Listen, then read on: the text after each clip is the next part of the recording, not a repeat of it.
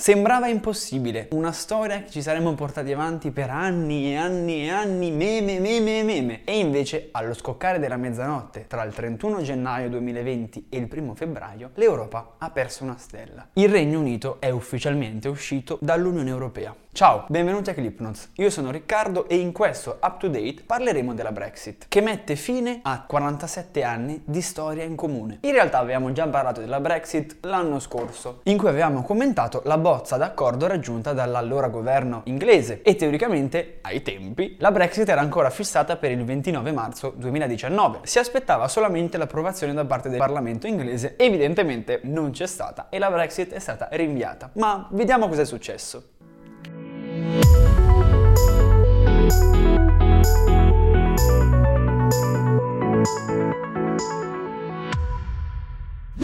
L'Inghilterra è entrata a far parte della comunità economica europea nel 1973 e in realtà in tutti questi anni ci sono sempre stati un po' di alti e bassi nel rapporto tra il Regno Unito e l'Unione Europea. Tant'è che quello del 2016 non è stato il primo referendum sulla Brexit, ma ce n'è stato già un altro subito nel 1975, ovviamente con esiti totalmente opposti. Infatti nel 1975 vinse il Remain per il 67%, soprattutto in Inghilterra e Galles, mentre nel 2016 ha vinto il Leave per il 51,9%, soprattutto in Inghilterra e Galles, mentre in Scozia e in Irlanda del Nord ha prevalso il Remain, come anche nelle fasce più giovani della popolazione britannica. Subito dopo il referendum, l'allora primo ministro Cameron si è dimesso e al suo posto è entrata in carica Theresa May. Il 29 marzo 2017 il Regno Unito ha ufficialmente chiesto all'Unione Europea di uscire. Sono partite così le procedure previste dall'articolo 50, che stabilisce un periodo di due anni per i negoziati tra il paese che decide di uscire uscire e il resto dell'Unione. Sempre nel giugno del 2017 si sono svolte le elezioni anticipate, convocate dal governo inglese nell'ottica di rafforzare la propria maggioranza e il proprio mandato per la Brexit. Dopo mesi e mesi di trattative, finalmente nel novembre del 2018, governo inglese e Unione Europea hanno raggiunto l'intesa per una bozza di accordo. Ed era qui che eravamo arrivati l'ultima volta. Mancava soltanto il voto da parte del Parlamento inglese che avrebbe dato il via libera a questo accordo. Voto che era previsto per l'11 dicembre 2018. Ma questo voto non c'è mai stato, o meglio, è stato posticipato, perché Theresa May si è trovata costretta ad affrontare un'opposizione interna su uno dei punti più spinosi di quell'accordo, cioè il cosiddetto backstop che era fissato nell'Irlanda del Nord. E cos'è successo?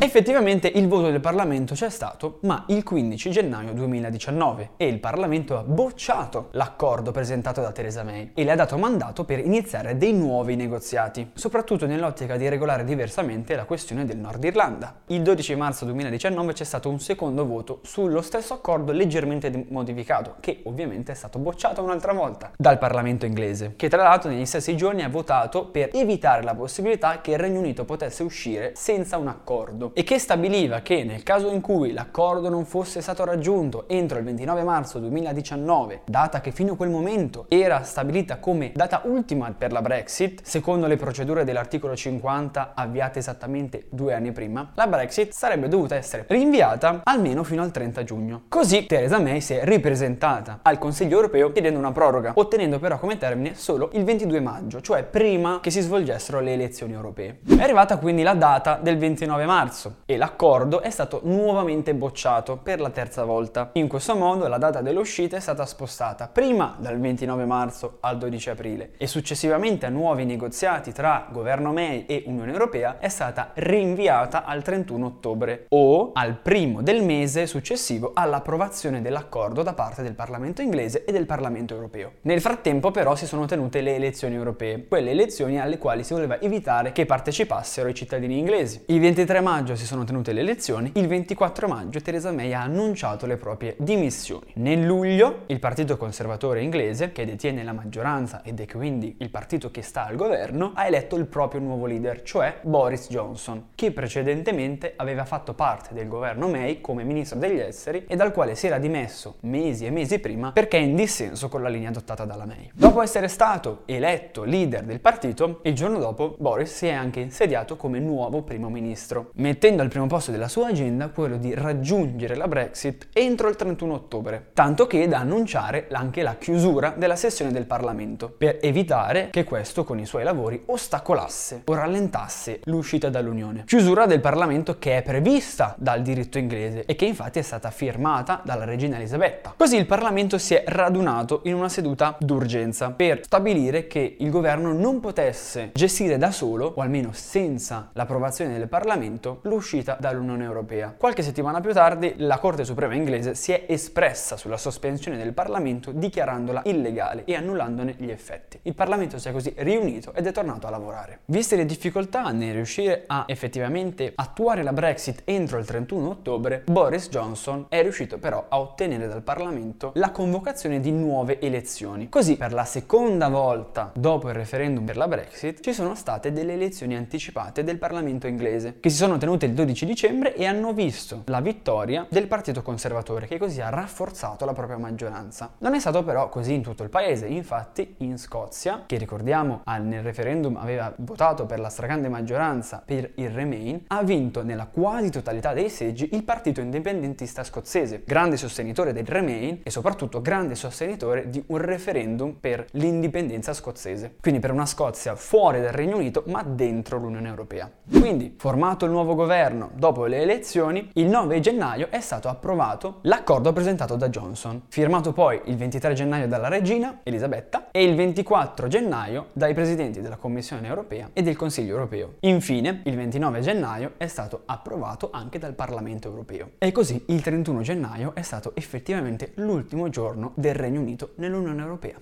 È così arrivato quindi effettivamente il giorno della Brexit, il cosiddetto Brexit Day, un giorno di celebrazione, speranza, sollievo, ma anche ansia, tristezza e proteste. Infatti, dal lato del Regno Unito, a Londra si è riunita una folla di Brexiters davanti al Parlamento inglese per festeggiare cantando l'inno della Gran Bretagna e sventolando la Union Jack, con lo stesso Johnson che con un discorso alla nazione celebrava questo come un movimento di speranza, come la presa d'atto del fatto che l'Unione Europea europea si era sviluppata in una direzione che non era più quella che si addice al Regno Unito e che da qui in poi potrà essere il momento in cui il paese si riprende la propria sovranità, ricevendo anche congratulazioni da parte degli Stati Uniti, dove Trump è stato da sempre un sostenitore della Brexit, nella speranza di rapporti più liberi e stretti proprio tra USA e UK. Situazione totalmente diversa in realtà invece a Edimburgo, dove mentre a Londra si era radunata una folla di Brexiters, a Edimburgo si era radunata una folla di pro-UE per protestare davanti al Parlamento scozzese. Dal lato invece dell'Unione Europea le celebrazioni per l'addio inglese sono iniziate già durante la seduta dell'approvazione dell'accordo. Infatti dopo che questo accordo è stato approvato, in onore dei colleghi del Regno Unito hanno intonato un canto tradizionale scozzese tipico delle situazioni di addio, un canto dell'arrivederci, ma non pensate alla canzone della luna e dell'orso bear, anche se addio addio amici addio, ma non vedo l'ora di tornare. E infatti nel suo discorso il presidente del del Parlamento europeo, David Sassoli ha specificato che questo non si tratta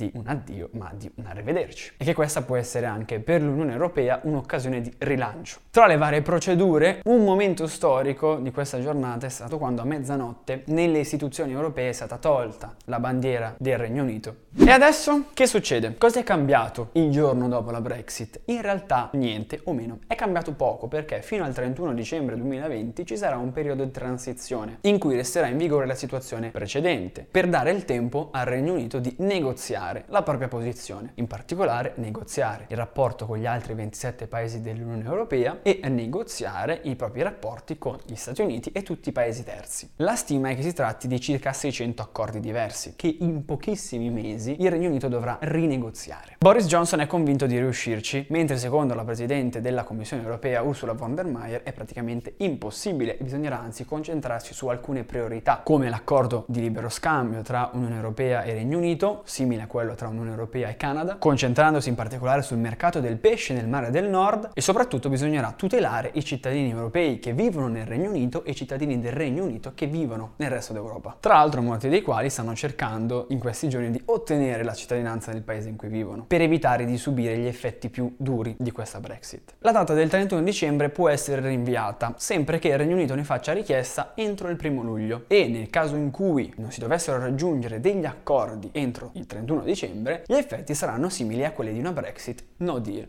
Senza accordo. Ma quando questo accordo verrà raggiunto, quando effettivamente finirà il periodo di transizione, cosa succederà? Sarà la rinascita del Regno Unito? Sarà l'Apocalisse? Probabilmente serviranno mesi, se non anni, per percepire i veri e reali effetti della Brexit. E cosa ne sarà del Regno Unito? Bisognerà vedere anche se esisterà effettivamente ancora un Regno Unito e come verrà gestita la questione scozzese e nordirlandese. Tutto questo rimane in sospeso, nell'incertezza. Ma una cosa è certa, abbiamo perso, tutti, britannici ed europei. Abbiamo perso qualcosa con la Brexit. Ci si concentra sempre sulle conseguenze economiche, sulle relazioni politiche, istituzionali e internazionali quando si parla di Brexit. E va in secondo piano quella che è la nostra storia comune, la nostra cultura comune paneuropea che esiste ed esiste da secoli. Passa in secondo piano anche il lato umano, cioè la vita di quelle persone che vivono sulla propria pelle questa separazione, che vedono cambiare la propria vita, vedono cambiare o venire distrutte le proprie ambizioni, i propri sogni. Viene messo in secondo piano quella che è stata la ricostruzione europea dopo la seconda guerra mondiale e il rilancio europeo necessario in questi anni. Perché intorno a noi le altre potenze mondiali, Stati Uniti, Cina e Russia, fanno il tifo per vederci divisi, per vedere l'Europa che si disgrega. Dovremmo chiederci perché. Mentre noi siamo distratti a cercare cosa ci rende diversi, ci dimentichiamo quanto abbiamo in comune. Bene, per questa puntata è tutto. Voi cosa ne pensate? Vi ricordo che questa puntata, come sempre, la trovate anche in podcast. Seguiteci su tutti i social, in particolare su Instagram e su TikTok. Visitate clipnotes.it e noi ci vediamo alla prossima puntata. Ciao!